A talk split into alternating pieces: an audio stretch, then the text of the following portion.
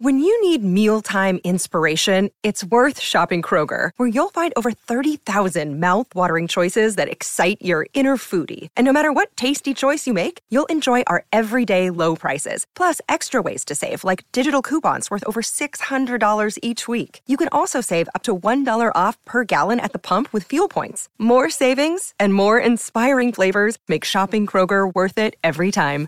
Kroger, fresh for everyone. Fuel restrictions apply. Another day is here, and you're ready for it. What to wear? Check. Breakfast, lunch, and dinner? Check. Planning for what's next and how to save for it? That's where Bank of America can help. For your financial to-dos, Bank of America has experts ready to help get you closer to your goals. Get started at one of our local financial centers or 24-7 in our mobile banking app. Find a location near you at bankofamerica.com slash talk to us. What would you like the power to do? Mobile banking requires downloading the app and is only available for select devices. Message and data rates may apply. Bank of America and a member FDIC.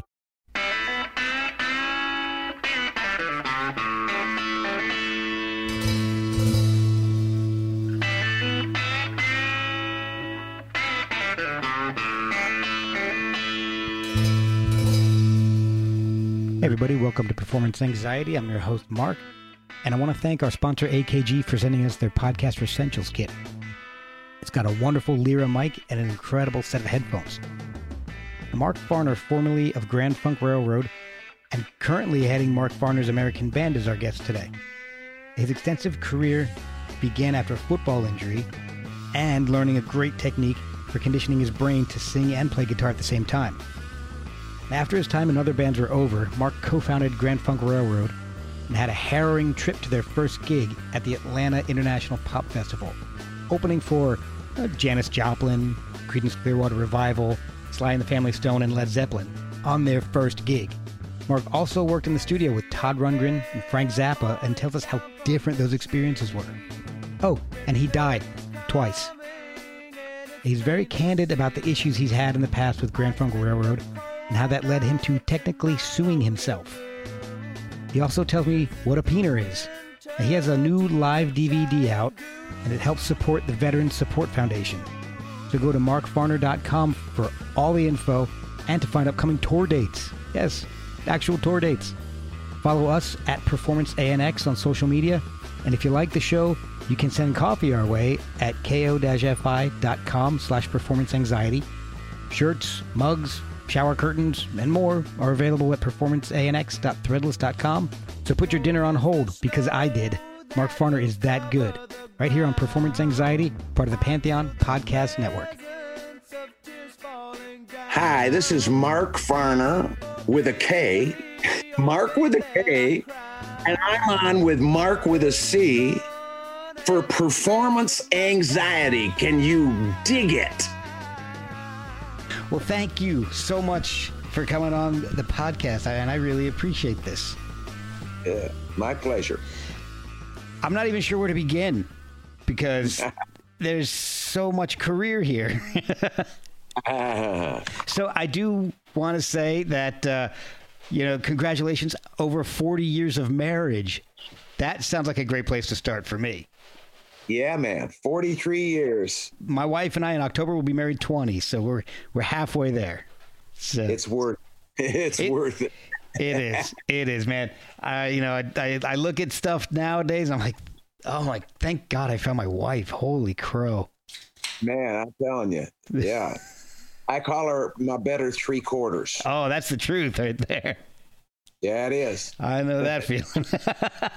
so, I know a bit about you from doing the research and all, but I want to know, to, you know, to better understand where you are now. We got to go back to the beginning, and I'm sure I'm going to be asking you questions that you've been asked, you know, thousands of times at this point. But matter not. I'll answer them a thousand more times. Excellent. All right, man. Well, I appreciate that. I'll try to to keep it interesting for you. I know it's it's uh it's it's not always easy to to recount the same story, so I'm going to try to find some new new things to ask you. All right. We'll see how well, good I do. For it, yeah. All right, you can critique me at the end. So maybe that's something I should do on the podcast. I get a, have the guests critique me at the end every episode. How did I do? I did read about your parents. I want you to brag on your parents a little bit because, from what I have read, they're just amazing. So uh, please b- brag on your parents a little bit. Well, my father was a World War II veteran, a tank driver in the 7th Armored Division, and he made it through four major battles. He came home with four Bronze Stars. Wow. My mother was the first woman in the United States to weld on Sherman tanks at Fisher Body in Flint, Michigan. And that was, uh, of course, the tanks that our boys were driving were the were the uh, Shermans. Yeah. And they were outgunned and uh, outmatched by the Panzers. Yep. Uh, and it would take three Sherman tanks to take out one Panzer. But by golly, they did it. Yep. Yes, they did. And I, I got to give to you, my dad was armor uh, in in Vietnam. Well, he he uh, he was a little late there. The, the war ended just as he was actually being called to to getting his orders to go over. So, you know, God blessed us. God bless him, man. Yeah. Yeah, man. And you, buddy. Yeah, yeah. He was my dad was first armor. He was hell on wheels. So, and you're part Cherokee as well, right? Yeah. Yes, my great grandmother was full blood. Oh wow, that's amazing. And my wife is is I'm not sure exactly what. I'm not. She's from Alabama, so she told me at one point, but uh, I can't. Re- she's gonna kill me when she hears this. That I can't remember what it is. and uh, they're all eating dinner in the other room and staring at me right now. So yeah, I'm gonna get it after this. Uh huh. So all right, so let's go back to where we where we were. you were an athlete before you were a musician. Yes. So what was your what was your sport of choice, or did you have one? Were you just an all around athlete? Football, but I ran track too, Ah, and uh, did the broad jump and high jump, and uh, um, and ran a hundred yard dash. You know. Uh, okay. yeah. Did you have any And- interest in music at that time? Because that was like what high school or It- yeah. It was okay. high school, but uh, it was ninth grade, and uh, I was on the JV team, the junior varsity t- team, and we scrimmaged uh, the varsity team, and they kicked our ass, dude. I had water on the knee and a fractured finger, and uh, thank God it was on my right hand. Uh, I could still pick, you know yeah. so uh, the teacher told my mother or the doctor told my mother that uh, i would no longer be able to play football or run track and you know not this year he says it's because he's too messed up so she felt sorry for me and she got me six lessons and rented an acoustic guitar it was a Kay flat top Okay. and it would have been a better uh, bow and arrow set. I mean, the strings were this far away; you could have used it. But but uh, after three lessons, he had shot himself in the foot. It was God, like literally shot himself in the foot. yeah, with a 12 gauge shotgun. It was ring neck pheasant season in Michigan. It opened on October 20th back then. And he went out and shot himself in the foot and told my mother that I was just going to have to get uh, on with the, the band that was in a high school where my sister uh, would, would hang out with these kids. Of course, she was 17 months older than me, and I'll never let her forget it either. Buddy. and You're a good brother. yeah, and her friends played music, and uh, but they didn't like to sing, and I, and I like to sing, and and uh, I was learning the chords from those guys, and that's kind of how it started for me. But before that, it, it was in my house every weekend. As a kid growing up, uh, we had jam sessions because when my mother moved from Leachville, Arkansas, the whole fam damnly came north, and everybody got jobs in the auto factories. Ah, okay. And uh, every Sunday there'd be a jam session: violins, uh, banjo, guitar. My dad blew saxophone. All the women sang, and it was the most beautiful music. And we were spoiled to that music every Sunday, either at our house uh, or my aunt Dorothy's, my my mother's sister's house. And Okay. yeah, we'd have us a hoedown, and we'd have some Southern fried chicken and hockey puck dumplings Uh, or sloppy joes. oh man. Oh, between your talking and everybody bringing dinner over here, I'm starving now. Man, dinner's gonna have to wait though. God. It'll be worth it, Mark. Yeah. I know it. I know it. When did you really start playing it with bands and, and deciding you wanted to do this professionally? Or how long of a gap and who were you playing with? Well, I was uh, I was in summer school. I was having to make up some credit because uh, I got uh, expelled from the school for punching a teacher in the eye. Oh wow. Yeah, but it was it was a self defense kind of thing.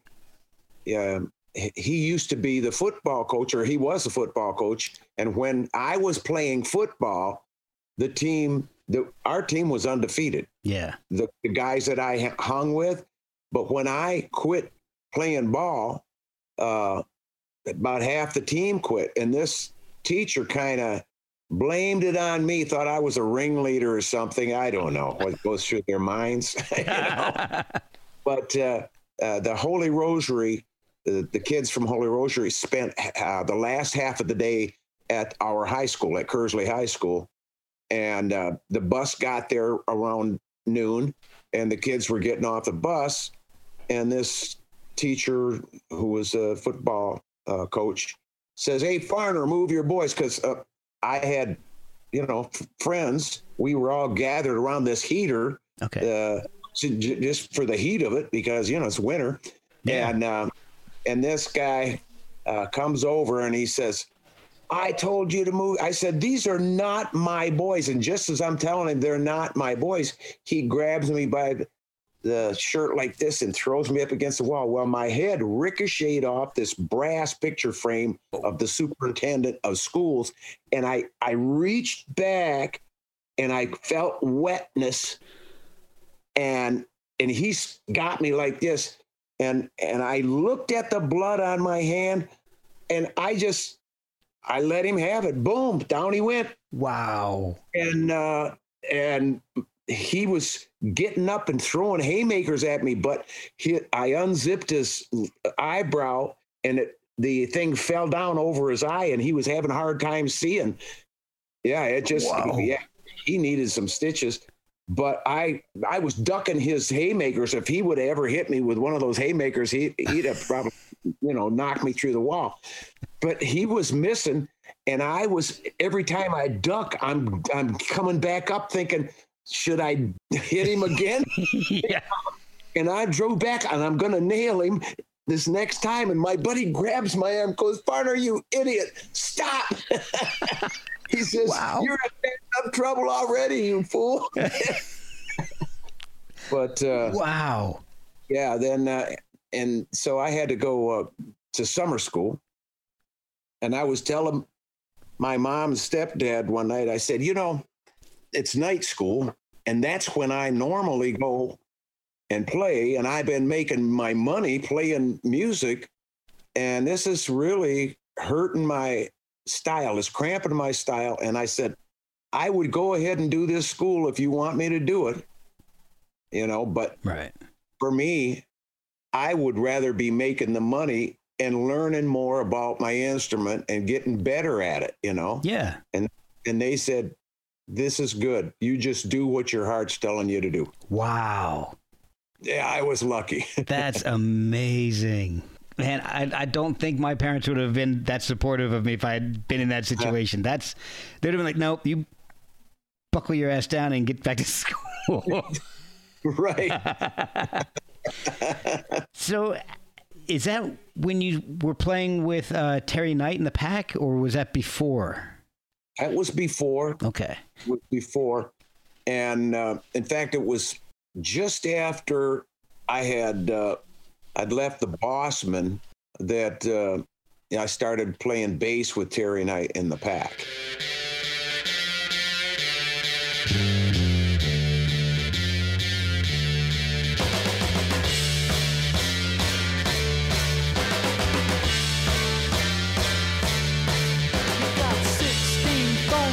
You got 16 phones you never take the time to call.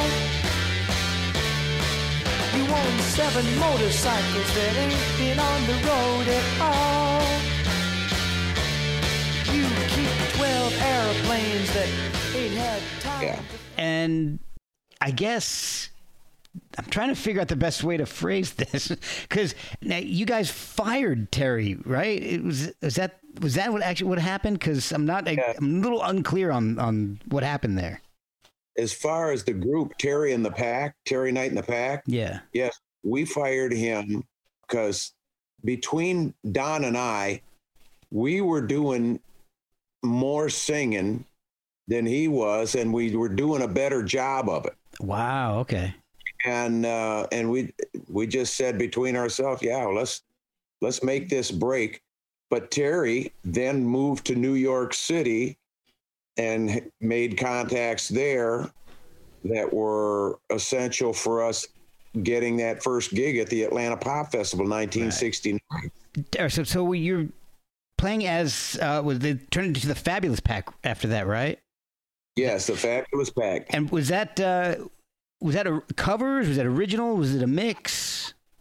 It was it was cover tunes. Okay. Uh, yeah, we uh, we did. Uh, it's a beautiful morning, you know, songs like yeah. that, and did things where, where people could get out on the dance floor and boogie, and uh, it, yeah, it worked for us. Yeah, you, you got to play. Willie Dooley and you know all the people would come out. Yeah, you got to play what the people want to hear. Get them out on the dance floor, right?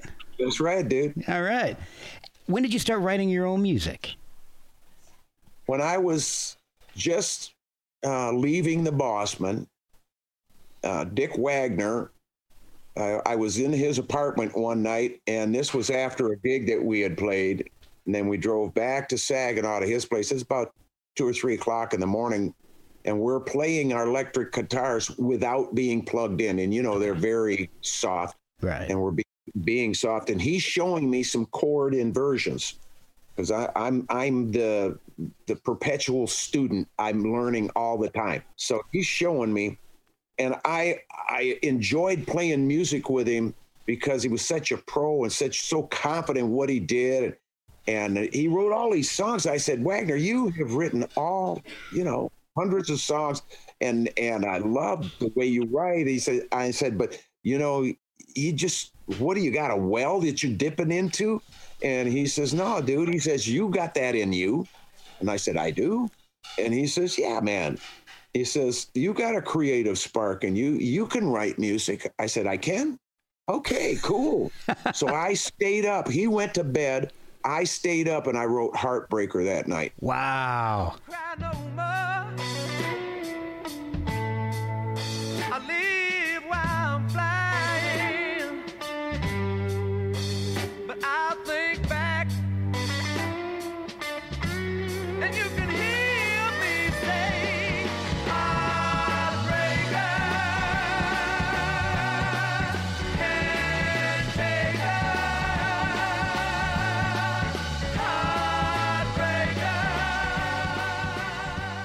Yeah, man. I'm going to skip ahead a little bit. I want to come back to some stuff, but that wasn't on Grand Funk's first album. That one ended up on the second LP. Why? So why was there a delay in putting that on the LP? Well, it, it was just the songs that we wanted to come across with, and we wanted to come across with more uh, up tempo stuff. Okay, Yeah. that makes um, makes total sense. And I know that you and, and Don were in, uh, you know, we, we were playing with Terry Clark and the Pack. And how did you meet uh, Mel? How did he's from Question Mark and the Mysterians, right? Yes. Okay, so how how did you guys how did you meet up with him? Well, Mel and I went to school together. Okay, We rode dirt bikes together. we smoked pot together. We did all those boy things, Right. you know. but we played music together, and he was a heck of a bass player. And they uh, question mark and the Mysterians were practicing up at the Delta Promotions in Bay City, where Don and I were sitting in the waiting room, uh, waiting to get in to talk with uh, George Kehoe the guy who was uh, running the the show, Okay. and um, and we heard through the wall because it's a rehearsal facility. We heard the bass. You know, the you can always hear that low end. Oh, and I said, whoever playing that bass right there, Brewer, that that boy can play bass. So when they took a break, Mel walks out, and I went, oh shit, it's Mel. I told him, I said, dude, man, we are putting together a three piece band. We're going to put together a three piece band, and we don't want anybody that's married in the band. And uh, so, because of the last band got broke up by the two guys' wives that were married, they they threatened to divorce the, the keyboard player and the and the guitar player Oh, wow. because we were two weeks late getting home from Boston area. Oh wow. yeah, really late. Yeah, that's And- that's late. Yeah, and there was no cell phones. No. Uh, no. They were wondering if we were dead or alive. God.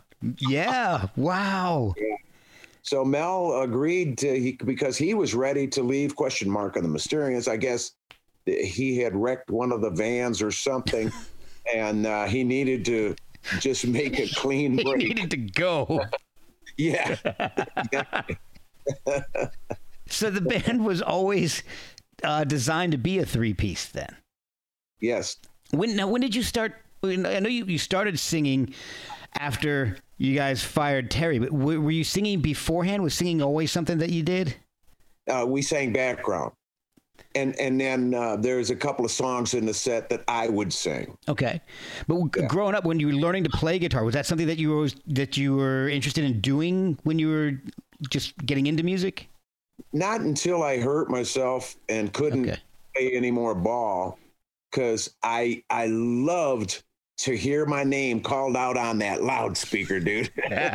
Who doesn't? yeah, man. That was Farner number 66 in on the tackle. I'd be prancing, man. I just, ooh, yeah. Uh, so you started singing and playing guitar at, at the same time. Then that's pretty impressive. Well, it was a little bit of a task at first because, you know, singing uh, one rhythm and playing another rhythm, I was having a hard time with that. And I was asking my uncle Woody, did he know anything that would help me uh, in, you know, getting past that that barrier? And he says, yes. He said, sit down right there across the table. I'm in his dining room. I said it. And he puts a newspaper across the table from me. So I have to read it upside down and backwards. He said, I want you to read this, just the large print, just the, the headings on these paragraphs. I just want you to read the block letters like that. But I want you to read every page. You get done with that one, turn the next one. Read this entire paper that way. And then he says, and do it one more time, just two times through that, and let me know when you're done. So I did. And I was getting, man, I could just zip right along, man. I started, you know, because it takes using your right and left hemisphere to switch that shit around. Yeah. And that's what it takes to get you- to sing one rhythm and play another. And I didn't realize Wow. until until my uncle Woody said, "Okay, come over here." He put a J45 Gibson in my hand, his his guitar. nice. He says, "Now play that song because I was having uh, trouble with uh, Nadine, the song Nadine." Oh, yeah. I said, "I can play it, but I and I can sing it, but I can't play it and sing it." But man, I sat down, dude. I played and sang that song, and I went, "Holy shit! I've got it! I've got it!" and and I've been reading the newspaper upside down and backwards ever since. and, looking in my rear view mirror, man, you know, you seeing stuff backwards. I'm always reading it, just staying brushed up on it Wow. because that was an important part, dude, of me crossing over and getting over that hurdle to be able to achieve uh, the success that we achieved. That's really. I never would have thought of that trick to gain that skill. That's amazing to me. Yeah, That's brilliant. old country country trick. yeah. Oh, those are the best. and it worked. And I know this is a story that that a lot of people know. And there goes my dog. Somebody has parked right in front of my house, and my dog is going ape shit right now. So This is good. That's part of their job, dude. yeah. Oh, I'm, I'm not mad at him. I Good job. good good boy hammond uh, now they drove i don't know i don't know what the hell they were doing now they just zoomed off all right. Well I, that's that's weird. All right. Well if, if we suddenly go dark you know why? Um, somebody was somebody was stalking me. All right. The band name grand funk railroad. How did that come about? There's an actual railway system that runs through uh, Ontario, Canada, Michigan, and Ohio, and it is called the Grand Trunk and Western Railroad. So it's just a play off the name Grand Trunk and Western. okay So Terry wrote a song, Grand Funk Railroad. He said, Why don't you guys name your band the name of my song, Grand Funk Railroad? We said, Okay. you guys are just so awesome. This is the this is where things get so interesting for me because it it seems throughout the entire history and of, of the the band, it's more like the Grand Funk roller coaster because Oh, yeah. there's just so Terry gets fired and then you guys play for a little while then you start this other band then Terry's back in the picture as a as a manager Yes. that's i mean you guys are, must be the nicest guys on the, or at least you at this point. You're like must be like the nicest guy on the planet. How did he get back into the picture? I mean was it did you guys approach him or did he approach you? Don Brewer kept in contact with him. And because he had those attorneys there in New York City that were doing the legal work for the Atlanta Pop Festival, ah. he figured it was a way of getting his band on that bill.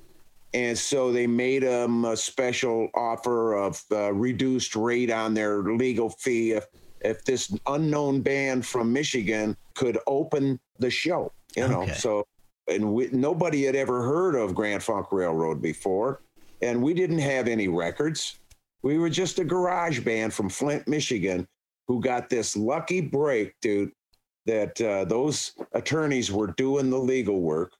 And after our extravaganza from Michigan to Atlanta, Georgia, with our with our friends borrowed window van.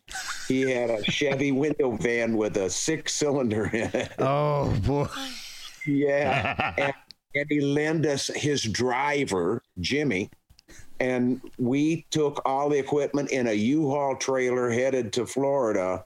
And this is before I 75 was finished. Oh, so God. we had to take back roads yeah and we're going along and it's and it's just breaking daylight and my eyes are opening up and I'm I'm looking up and I see this sign says I-75 and a big arrow to the right. I said, "Hey Jimmy, I-75 goes to the and he he just turned really hard and rolled that trailer down through the ditch with our equipment in it. oh my god Um, we had to open the drawers on that trailer, unload all the equipment, and then right the thing, put it back on its wheels, and then we put all the equipment back in there. We're kind of nursing it down the road, and uh, a little faster, a little faster, because we're on the shoulder of the road. We didn't want to take any chances, yeah and all of a sudden, this tire passes us. Wow! I mean.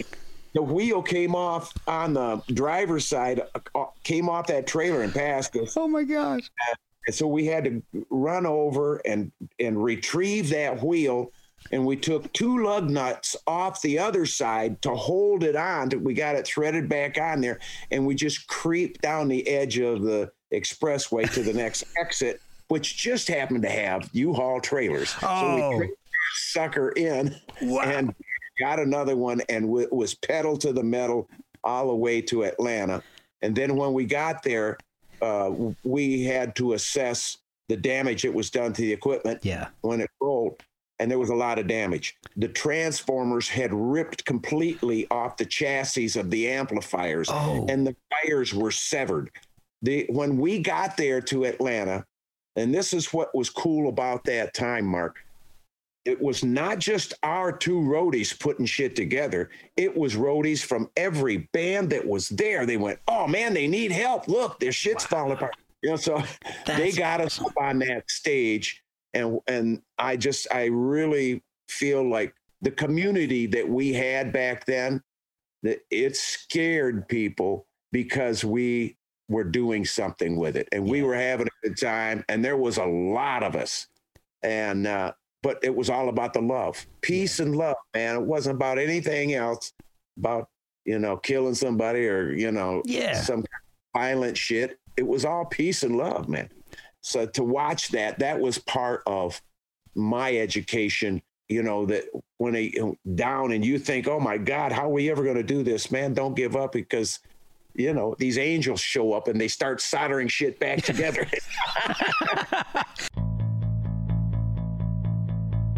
We'll be right back after a word from our sponsors.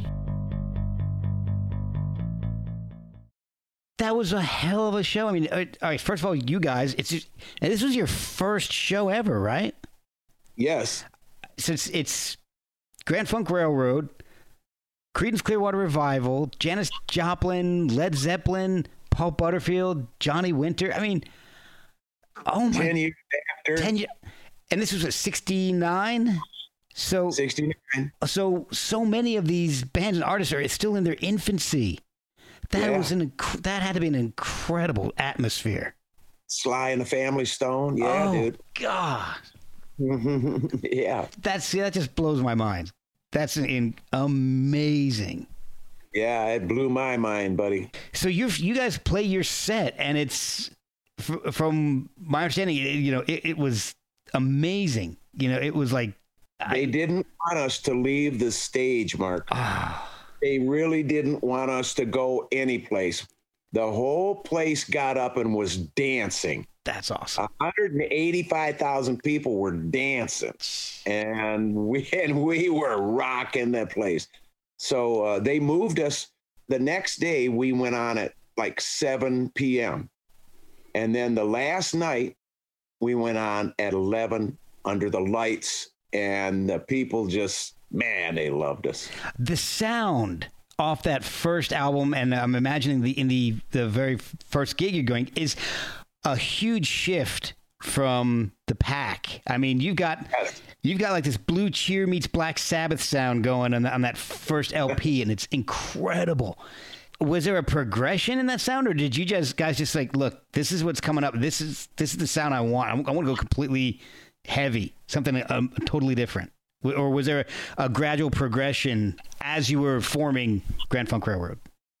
Well, the amplifiers that we used, the West amps, were made in Flint, Michigan. Okay. And before we were Grand Funk Railroad, I worked at West Labs, gluing cabinets together, putting fabric on, building amplifiers, soldering traces on the circuit boards Oh wow. Uh, and you know i knew about these amplifiers and every time that we would have a break we'd get a like a 15 minute break every two hours the all the guys immediately rushed over and grabbed guitars and we start jamming oh wow. for yeah for 15 minutes it's, it's, it's a solid 15 minute jam boom back to work and That's crazy. I love that. it was really good for the our morale well it made us want to work more Yeah. because I wanted one of those amps, uh, and you know, I wanted it, uh, take it home and have me an amp with two 15 inch JBL D130 speakers in it, and, and I got with a West Grande head, and uh, it was badass. I the the messenger guitar that I used, uh, that is sitting behind me on the Leslie back here Oh okay. that messenger, I traded um, this guy who was a Sunn Amplifier representative, Bill Eberline. I traded him a mini bike with a three and a half horse Briggs and Stratton on it. that guitar. That's a pretty good investment right there. yeah. He wanted that mini bike in a bad way. and you ended up with a, starting an amazing career with that guitar. That worked Yep. out for you pretty well.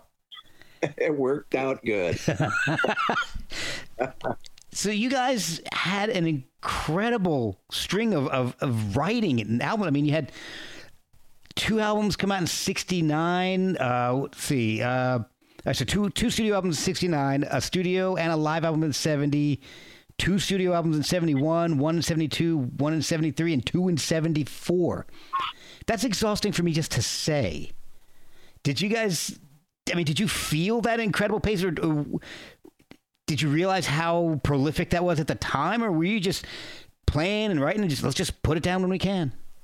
Yeah, that's it. We did not have a clue as, as to how prolific that was, but it was coming, man. Every time I needed a song, it would just be there. Wow. And uh, pr- I prayed for "I'm Your Captain." I prayed uh, my "Now I Lay Me Down to Sleep" prayers, mm-hmm. and I put a yes on the end of my prayer, and I asked God to give me a song that would reach and touch the hearts of those that the Creator wanted to get to. And I wrote the words in the middle of the night, but I'm always writing words. I, I wake up and write words all the time. If they're not necessarily songs. Okay. So I I just kind of went back to sleep. But I attained this state of consciousness that's somewhere between heaven and earth. And it's a suspended animation that we're in, in that conscious state and uh, I just wrote. I if you tried to go back to the start and read it all over again, you'd screw it all up. You got to just stay where you're at and keep writing. Okay. And and I, so I did, and I finished that thing, and I felt like when I was done, I felt, oh, now I can sleep my ass off. I put the, you know, I go back to sleep and I get up in the morning. I go up ha- having coffee. I'm looking out at the horses in the pasture and, and I grab my guitar out of the corner of the kitchen and I'm sitting there playing. I go, bop, bop, bop, doo doo doo. I went, wow, what the heck is that? That's very cool, that lick. And then I, I grabbed this C chord, this, this inversion that I'd, I'd never played this. And I just was studying my hand. I'm going, wow, okay, it's that one, that one, that one. okay. Yeah, I'm not. I don't want to lose this because it's chiming and it's it's sounding beautiful to me. And I, and just as I'm looking at my hand, I went, oh, those words. Maybe that's a song in the other room. And I went and grabbed those words, brought them in. I sat down. I just started playing the song, and I sang it the way it went down. I didn't change one word. Wow. I, I sang it the way I wrote it. And uh, as we went into to uh, the Upbeat show in Cleveland, Ohio, Tommy Baker, who was the band leader for the Upbeat show, heard me playing the song as I was playing it for one of the gals there. And I said, and it goes like this. And he goes, Man, that's a beautiful song. He says, Are you going to record that? and I said, Yes, we are. We're going to go in next week at Cleveland Recording and put it down. And he says, Man, when you get to that refrain on the end, just keep going and going and going and going over and over and over. And then when you think you can't go another round, do 10 more, please. And and that'll give me enough time to put what I'm hearing, because I'm hearing very beautiful shit, man. And when Tommy Baker said he was hearing beautiful shit, he I believed him, man. This guy was this guy was a, a top musician. Wow. And and he ended up writing all of that orchestration for Closer to Home and Loneliness.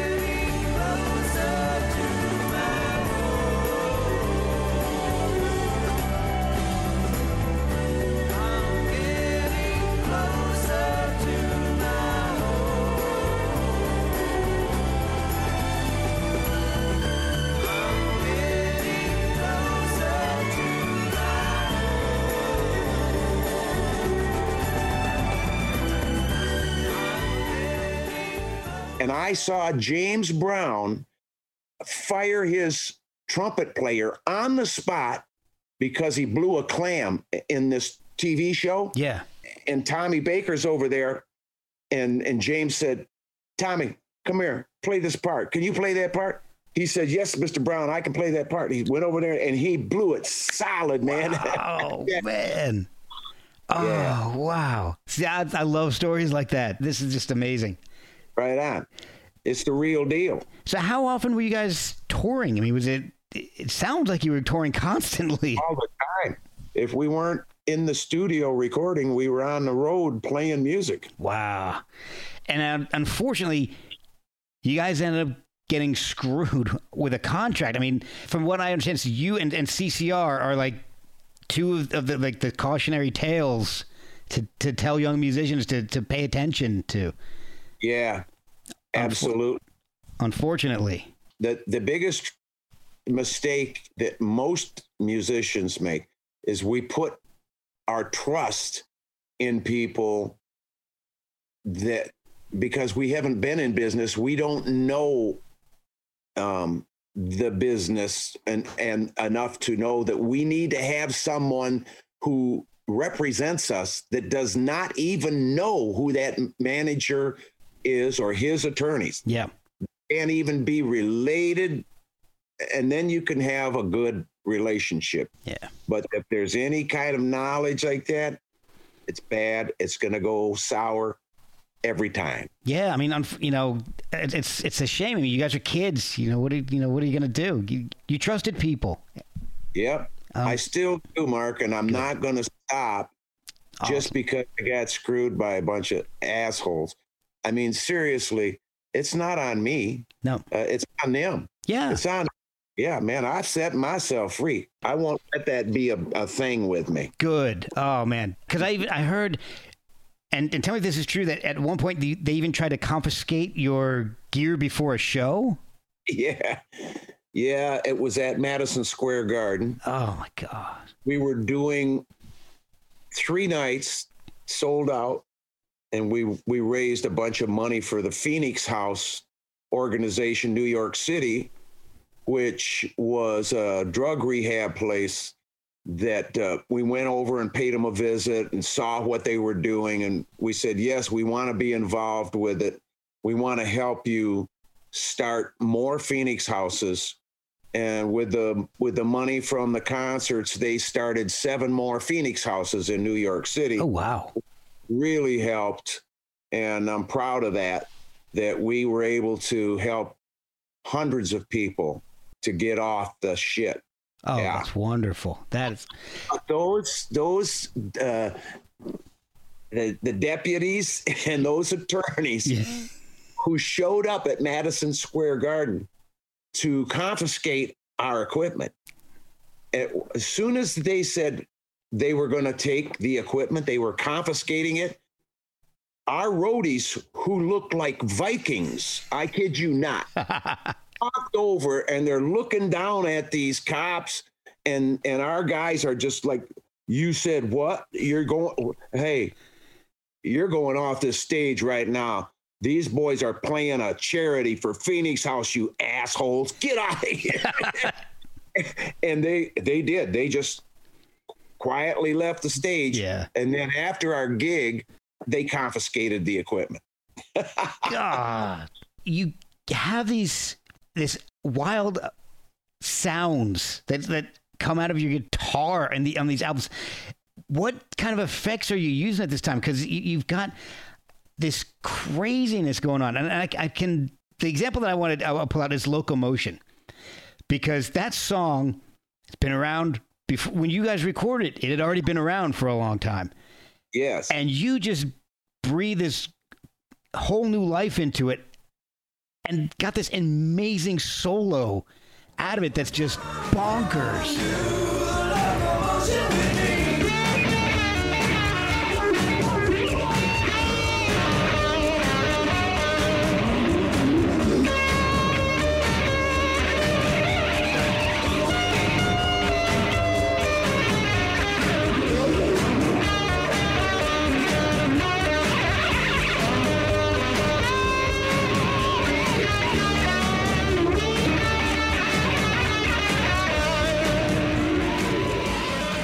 Hell's going on with that? It- It's just what happens when you're doing your solo and Todd Rundgren walks out into the studio and he walks over to the Echoplex and grabs the tape head and starts going from one end to the other, back and forth. And he's got this wild ass look in his eyes, brother. And he's going, ah, ah. as the guitar is eating itself.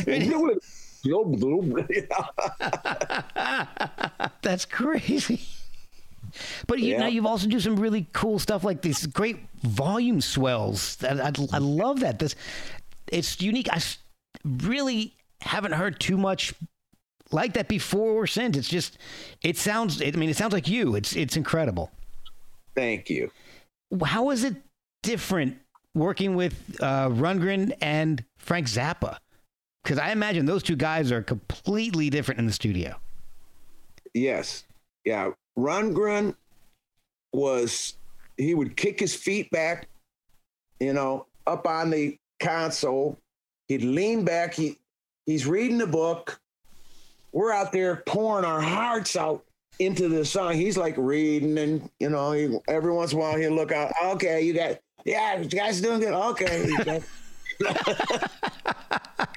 and he, whatever he did, it was just a natural inclination. I asked him one time in the studio, I said, uh, that guitar that's in the right side, I said, it needs, to me, it needs a little like 3.5K added to it just to cut that that high mid. And he says, okay, but let me show you something, Mark. He says, instead of adding 3.5K, to so that you can hear it. Let's solo the guitar. Now let's pull down the frequencies that are preventing you from hearing it. This way, you're not introducing more noise to that mix. Wow. Because More gain, more noise Yep. every time.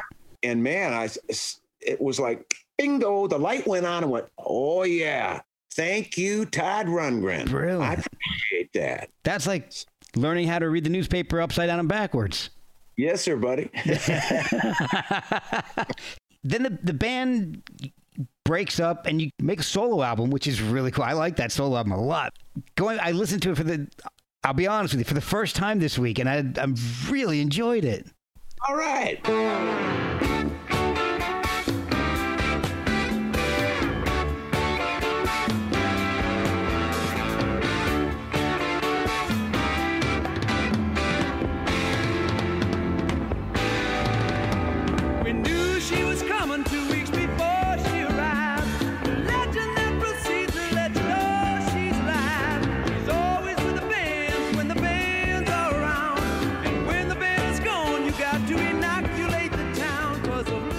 Had one yeah, solo album come out in 77, but then the band reunited, right?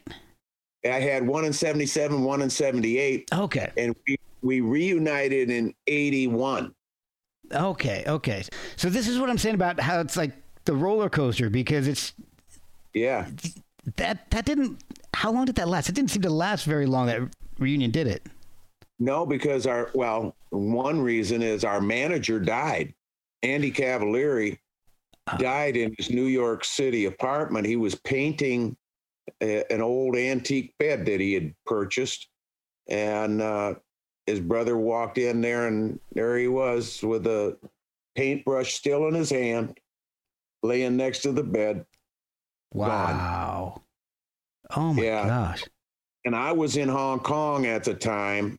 I was doing some uh, promotions for Peavey Musical Instrument uh, Corporation, and uh, we were doing, you know, all around the world. We were doing clinics in in uh, Japan and Singapore and uh, Hong Kong. We were we were just getting ready to move to Australia with this whole thing when we got the news that Andy had died, and then of course I had to cut my trip short and uh, come home.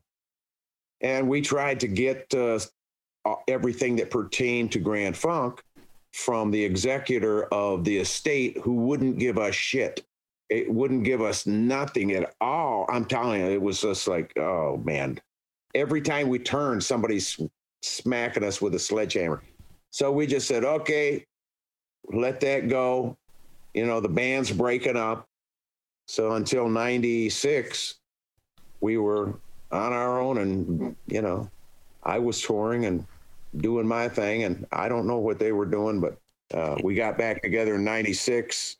We were supposed to be together for two years before I would go back and uh, uh, I would do two years of just nothing but Grand Funk. Okay. But then after that, I told him I'm going to do my own solo gigs too, because I've got a an audience out here that I've developed in the past, you know, 20 years here, and uh, and I want to be able to play music to them, and um, and I go places that the Grand Funk wouldn't go and couldn't go, Okay. but I can go on my own.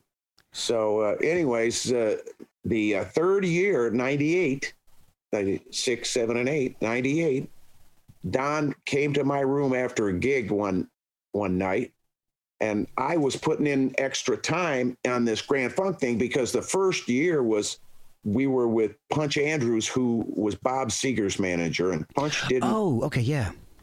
yeah, he really didn't do a good job managing us. We only had 14 play dates that whole summer. Oh, wow. Yeah, it was like, man, that we're not going to do anything playing this little bit. Yeah. So we uh, moved on. We got with David Fishof, who did uh, the whole Bosnia thing. He he was responsible for that, and we we did put a wing on a hospital, a children's hospital in Sarajevo. So uh, with the money, and we thank God that we were able to do that. But then when Don came to my room one night and he said, "We need to all sign our individual ownership of the trademark into the corporation, where it'll have a protective umbrella or to those effect." And I didn't finish high school. And he went to law school, so I figured he knew what he was talking about. I figured he was looking out for the best interest of the band. Yeah. I was naive, I was gullible, and I got taken advantage of because uh, when they voted me out of the corporation, I'm thinking, how can you vote the guy that wrote 92% of the songs and Yeah. sang out of the corporation? How does that work? Well, they did it. And just like a lot of other phony bands that go out and they use the name, but it's really not the name. It's it's not the band that, that formed that name. Yep. It's the ones who conned the other members into signing away that name, and the majority then, you know, they get to use it and and put the you know put the bad thumb on you. But Yeah. even even though there was all that effort to try and squelch me out of making a living or you know even using the the name that I am largely uh, responsible for making you know that music Yeah. they, they they couldn't do it because I finally got with a manager who says we need to stop using any anything that's related to Grand Funk Railroad. I said, how the hell are we going to do that? He said, Mark Farner's American Band. I went, are you kidding me? He says, let's try it. So we the, an attorney. We made the application and got the Mark Farner's American Band trademark. Awesome. And then Don and Mel sued me, trying to get me to not use it. And they they went all the way to federal court to the last seven o'clock at night, keeping this guy. And and finally, he just uh, uh, we won. I walked out of that, and uh, even though I had to spend a lot of money on the attorneys, I brought my attorneys from um, L.A Yeah. and uh, had to use a Michigan attorney too. So I'm pl- I'm paying you know double there. But then to add insult to injury, I paid one third of their attorney fees to sue me Oh my God. Because I'm still a shareholder in the corporation. It- Oh, that's but Ah. even as sour as that sounds, I tell you what, brother Mark, I would get back with those guys on a stage for the sake of the fans because I'm a music fan. And when all the Beatles were still sucking air, I'm thinking, you dipshits, why don't you just bury the hatchet and get out there for us, just for the fans? Don't forget about you guys. Yeah. Do it for us. Do it for us. And so this is my take. And this every time I have a corporate meeting, every time I have an opportunity to speak it, I speak it. Why don't we give the people what they want? They want to see the band. They want to see the real deal. Yeah. They don't want to see a tribute band. I don't care how good the tribute band is. It's not the real band. Exactly. And you have the opportunity to get the whole band together. It's not like it's it's imp- it's not like one of you is, is gone and you can't do it. I mean, it's it's Right. feasible. Uh, This all kind of happened after you died twice, right? Yes. What? How did you die twice? I had what they call a bundle branch block, where this branch of nerves did not receive the signal to go. And so my heart just, eh, Wow. yeah, Oh my And- god. Yep. And when I had to come back into the bone suit, I came kicking and screaming because once you leave this thing, you realize who you are and you realize you're back where you started from before you hit Earth. Yeah. And, and you know immediately, and you know all things, you know everything.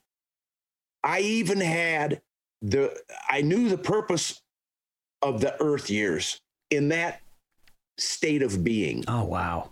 in that tense of being. I- You know all things. And there's no debt. Dude, what ruins the human existence is debt consciousness. I agree. And it, because it's accumulative and it's sneaky, it it starts piling up on you, and you're not keeping track of this because you're not.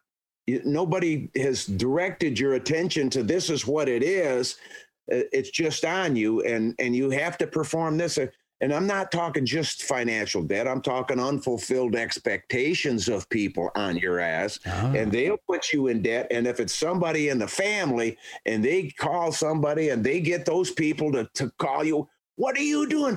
Uh, how the hell did you find out about You know, it's like the, we are moved around by debt, and and the, what's missing is the forgiveness because that's really what love is all about.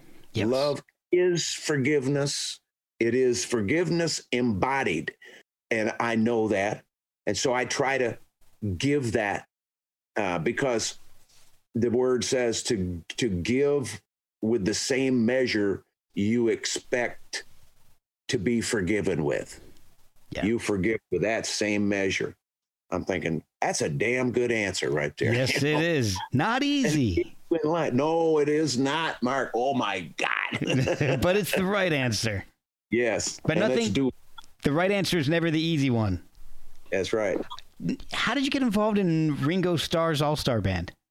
They called uh, David Fishof, who was doing Ringo's tours, a personal friend of mine, you know, rock and roll fantasy camp.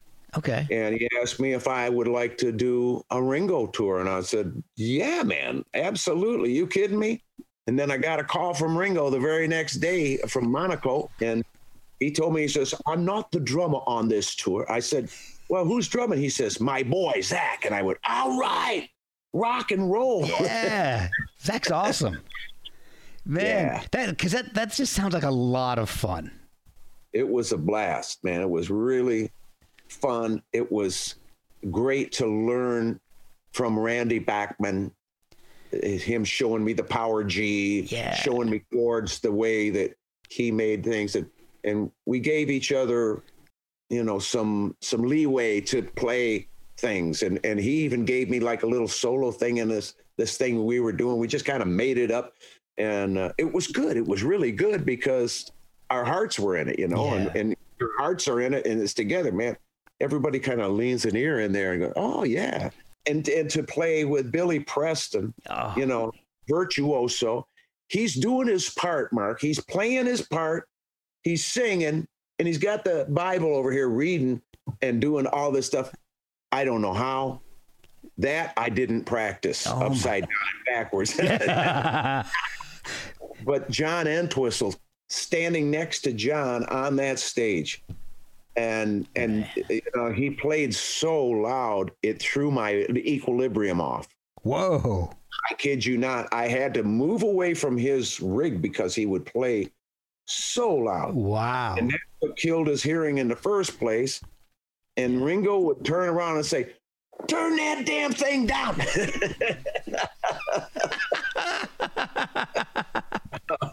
yeah, poor John. He was a sweet spirited man. And his girlfriend, Diane, oh my gosh.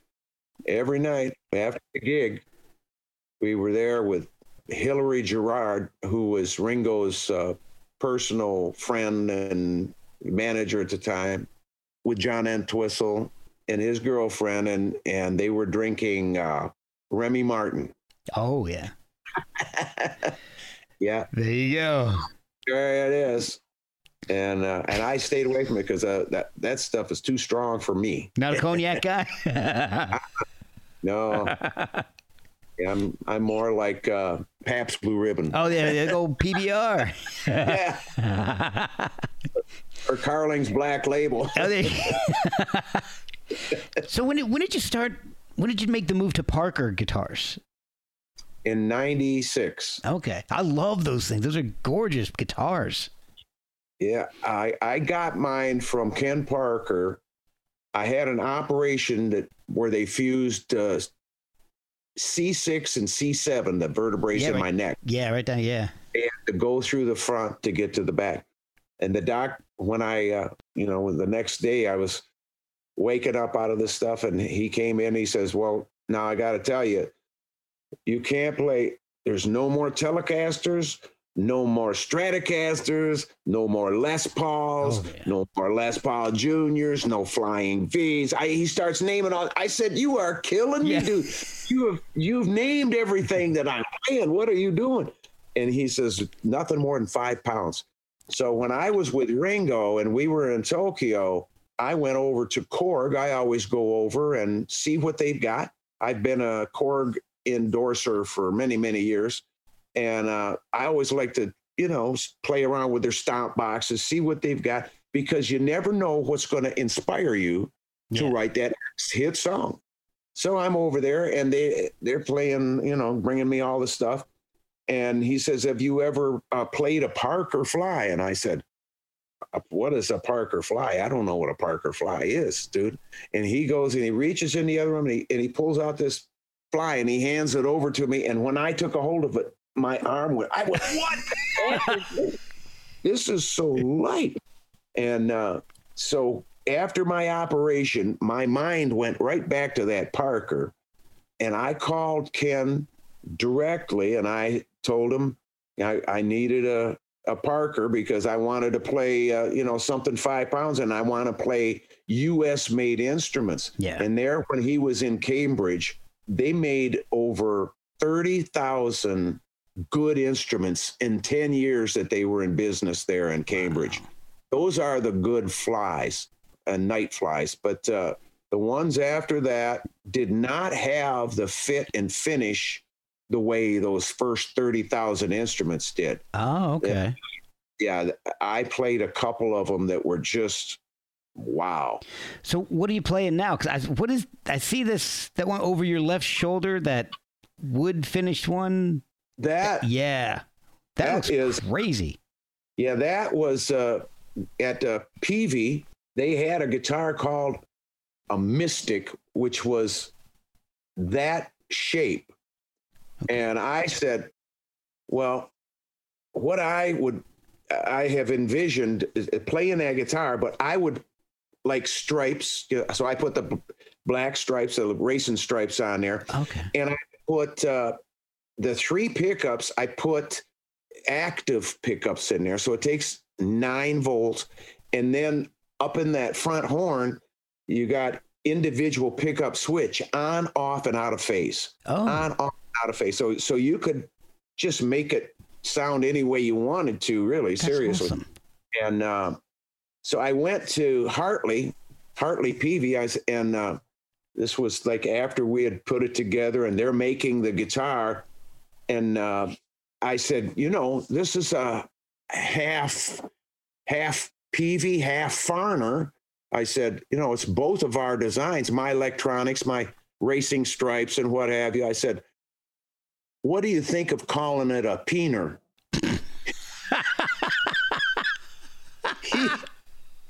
He, he, he, he just couldn't believe that I said that.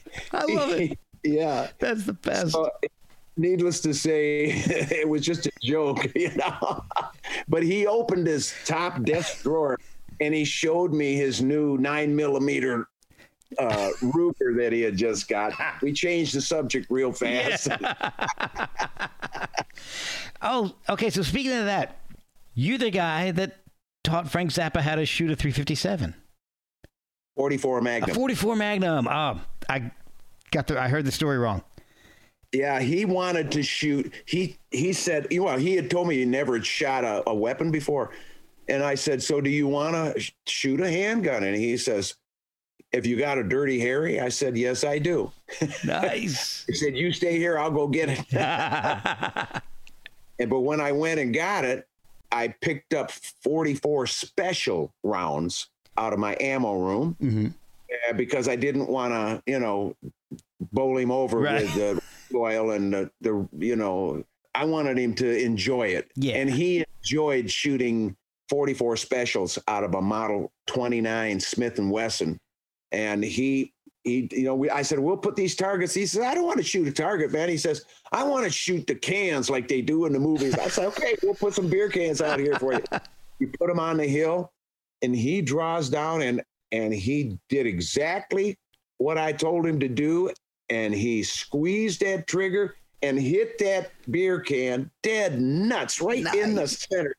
And he's going, Did you see that? And he whips around. We're all ducking, man.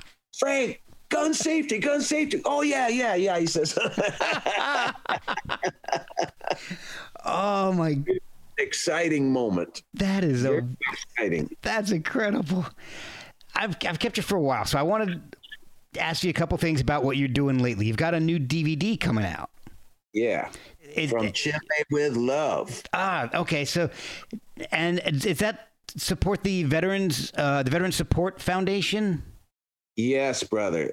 Three dollars from each DVD that sells for fourteen ninety nine. It's a great deal. Yeah. 16, 16 uh, live recorded tracks, two bonus videos, and five bonus songs Oh wow. that have never been released like this before. So, yeah, and th- my wife Lisa and I believe so much in the Veterans Support Foundation because I've been working with these guys ever since we did the 25th uh, anniversary of the the monument, the Vietnam Veterans Monument in Yeah. D.C. the wall, where I and the band we played a entire show for the Vietnam veterans and not just the U.S. veterans, but our Canadian brothers and sisters, the Vietnam veterans were there as well. Yeah. And that, you know, just being involved with them and knowing their organization, knowing that these guys are real deal veterans who are serving veterans, who are helping veterans to readjust when they come home from war.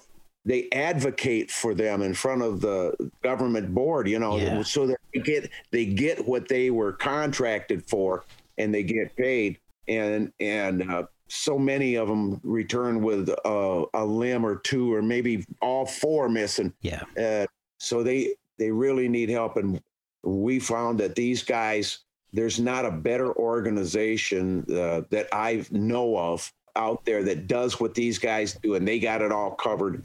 And they really got heart. They don't take any salary. Nobody gets paid for anything. All the money goes to help our vets Oh, that's awesome. brothers and sisters who risk their safety to ensure ours. Exactly. Exactly. And the least we can do is, is take care of them when they come home. You got it, buddy. It's the absolute least we can do. Yeah. And you're also you're still writing new music. You've got an, a beautifully shot video for the song "Never and Always."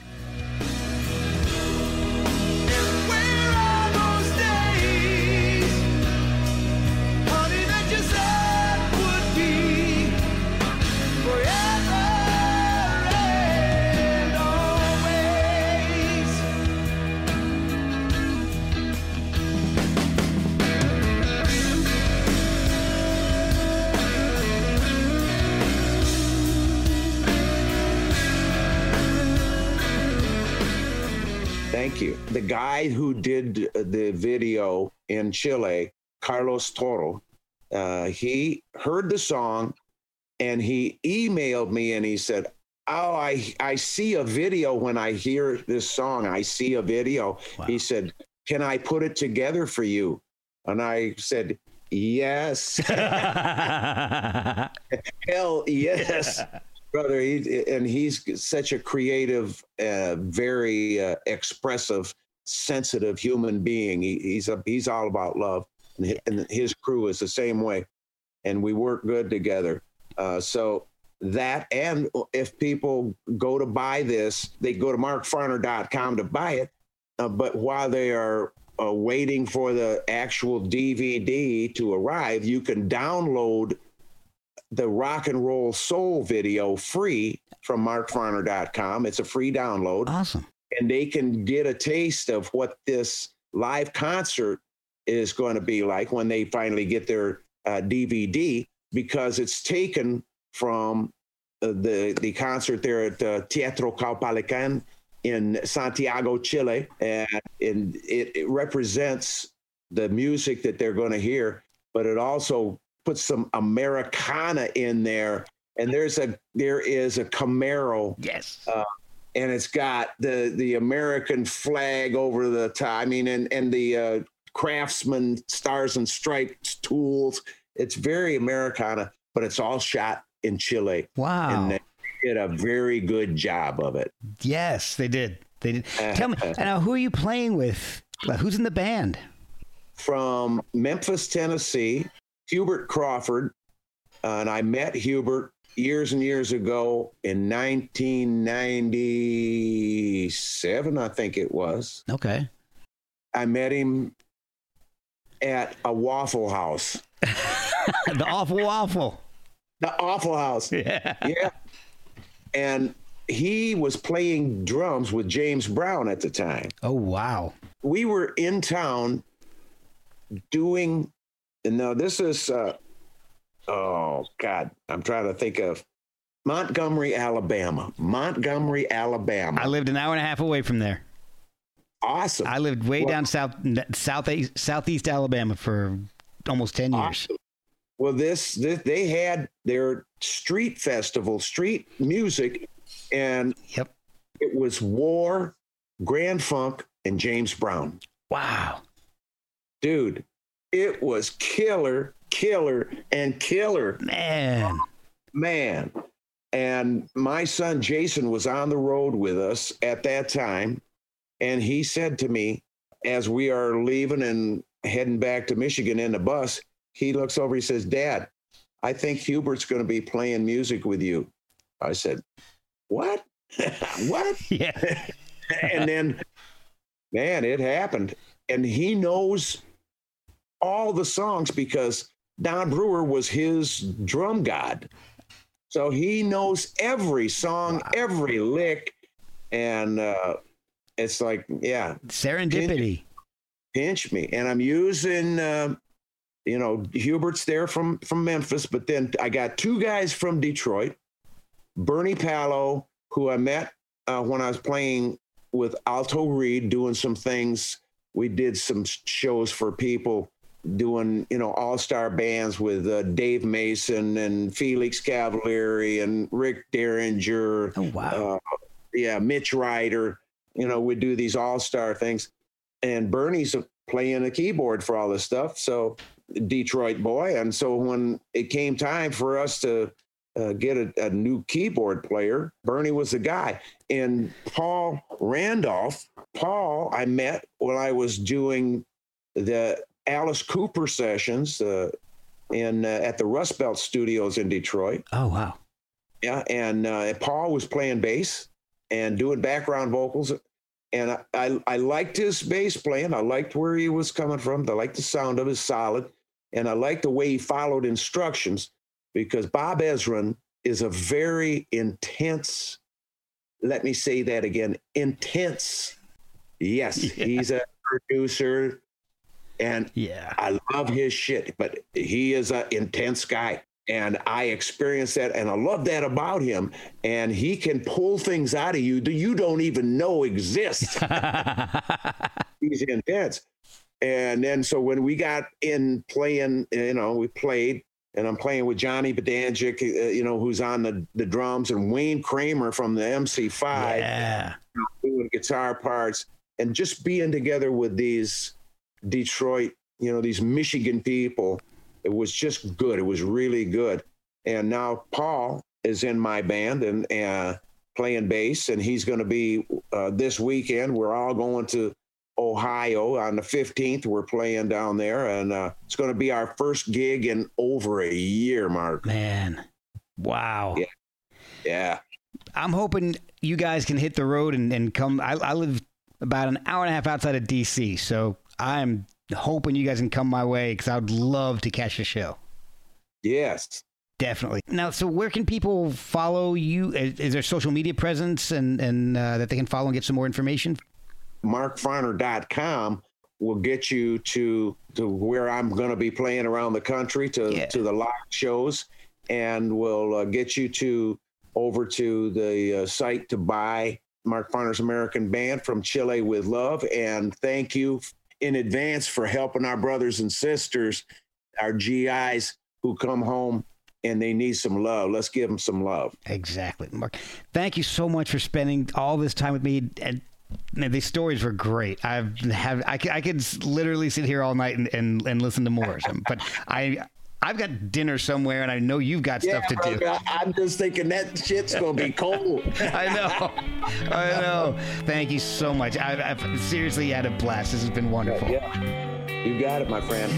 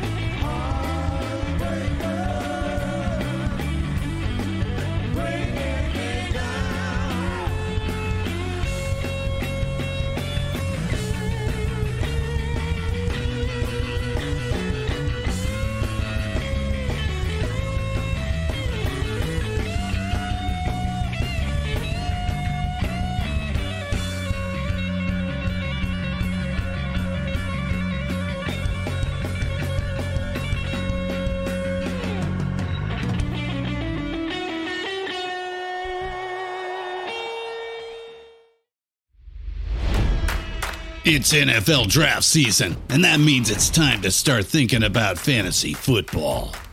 FantasyPoints.com features industry leading experts and prognosticators using proprietary hand charted data to help you score more fantasy points. FantasyPoints.com is the place to go for whatever kind of fantasy football you play. Whether you play fantasy football, daily fantasy sports, or do a little bit of everything, Fantasy Points has the meticulously researched content to guide you to victory. And why wait for the fall? Fantasy Points also covers the new spring football league, the UFL. Join the guru, John Hansen, Scott Barrett, Joe Dolan, and other massive names in the fantasy football universe with an exclusive offer. Use code Pantheon for 15% off any fantasy points package, including the all in package, with access to every article, tool, and data nugget that Fantasy Points has to offer. That's fantasypoints.com and code Pantheon for 15% off at Fantasy Points. Fantasypoints.com, code Pantheon. Score more fantasy points.